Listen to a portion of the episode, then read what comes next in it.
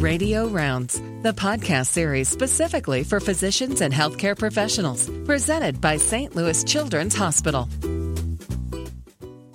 Or torticollis is a painfully twisted and tilted neck in children. This condition can be congenital or acquired. It can also be the result of a damage to the neck muscles or blood supply. It may sometimes go away without treatment, however. Getting treatment quickly can keep it from becoming worse. My guest today is Dr. Matthew Dobbs. He's a Washington University pediatric orthopedic surgeon at St. Louis Children's Hospital. Welcome to the show, Dr. Dobbs. What is torticollis or wry neck and what causes it? Oh, thank you for having me. Uh, torticollis is, in simple terms, is uh, when a child has their head tilted to one side. And the vast majority of cases are caused by a tightening of one muscle in the neck. And this is usually children are born with this, the, the most common variant. Um, and so, again, they present with their head tilted uh, in one direction and they have their head turned in the opposite direction. And is there a, a, a, reason, if it's congenital, is it something that you could spot on an ultrasound before the baby is born?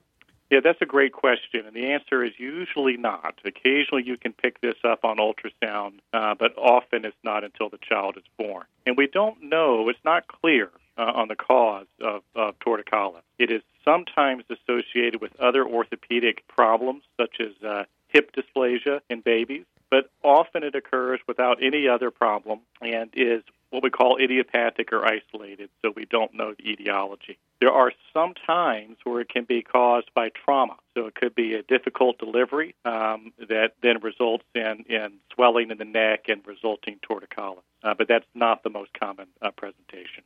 So when what is the most common presentation? And when would it become apparent to the pediatrician?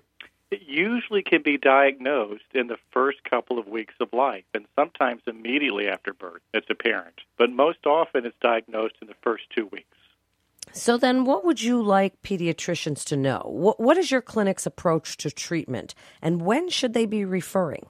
So, what I would like to uh, infer upon uh, pediatricians is early referral of torticollis. So, I think, you know, in our general medical training, it has been taught that many torticollis patients, this deformity resolves without any treatment. Uh, and for that reason, children are often not referred uh, until later. And so, with the thought that it's going to resolve over time, and we often then get kids into the clinic at a year of age or or shortly thereafter, and the treatment options at that stage are more difficult. So, you know, my clinic's approach to the treatment of torticollis is aggressive physical therapy. So we get the kids enrolled with a special, uh, specialized physical therapist that has experience with torticollis, and we have a really an intensive protocol of that over a several month period, uh, where the child visits with a physical therapist and the parents are taught by the therapist exercises to do on their own. And with that particular protocol, if we catch the children early, you know, soon after birth or in the first few months of life, most torticollis we can get to resolve with this regimen. And what if physical therapy alone is not enough? Then what's next? The next step after physical therapy alone is the addition of Botox injection. And we do that directly into the tight neck muscle. And that allows, it's not a, not a cure all and it's not a replacement for physical therapy, but is an adjunct to physical therapy. So we, we do the Botox injections. It allows the muscle to temporarily relax over a several week period so that the therapist can then gain more motion and more stretch. And this has been an extremely effective protocol in our hands, and we have avoided the need for tendon lengthening surgery in, in almost all of our patients. So that was going to be my next question. Is there a time when surgical intervention to maybe correct the shortened muscle might be necessary? Yes, so if we have residual torticollis that's persisting after the age of three years, that's when surgery does become an option. It doesn't mean that every child with residual torticollis has to have that done, uh, but it does become an option at that stage. And our goal, again, is to minimize the number of children reaching that age with residual torticollis. And the most effective way is to aggressively intervene early with therapy and or therapy and Botox, again, starting ideally around the three to four month uh, age uh, in terms of referral. Dr. Dobbs, what do you tell parents about their expectations for the course of this condition and what they should be on the watch for while their child is going through, whether it's physical therapy or Botox? What would you like parents to know and, and other physicians how to deal with the parents about their expect, their expectations for the course? Absolutely. So, you know, our early conversations with the family is centered around that this is not going to go away overnight, that this is a team approach, and, and the parents are key team members in the treatment because they're going to be doing a lot of the stretching and positioning with their baby on a daily basis. So I give parents an outlook on this that if they're coming to see me at three or four months of age, our goal is to have the torticollis completely resolved by the time their child is walking. And that's really the time frame. It's not overnight, it's not one week. It is a several month process to get this to fully resolve. Are there some red flags that you would like maybe even physical therapists to know if these are identified when the physician should come back into play? Yes, there are some red flags, and, and, and the big one is if, if the child is going through the early treatment and is not responding or is particularly rigid case uh, of torticollis, then other causes should be looked at. And, and the, the biggest you know, secondary cause of torticollis that I see in my practice is usually related to vision.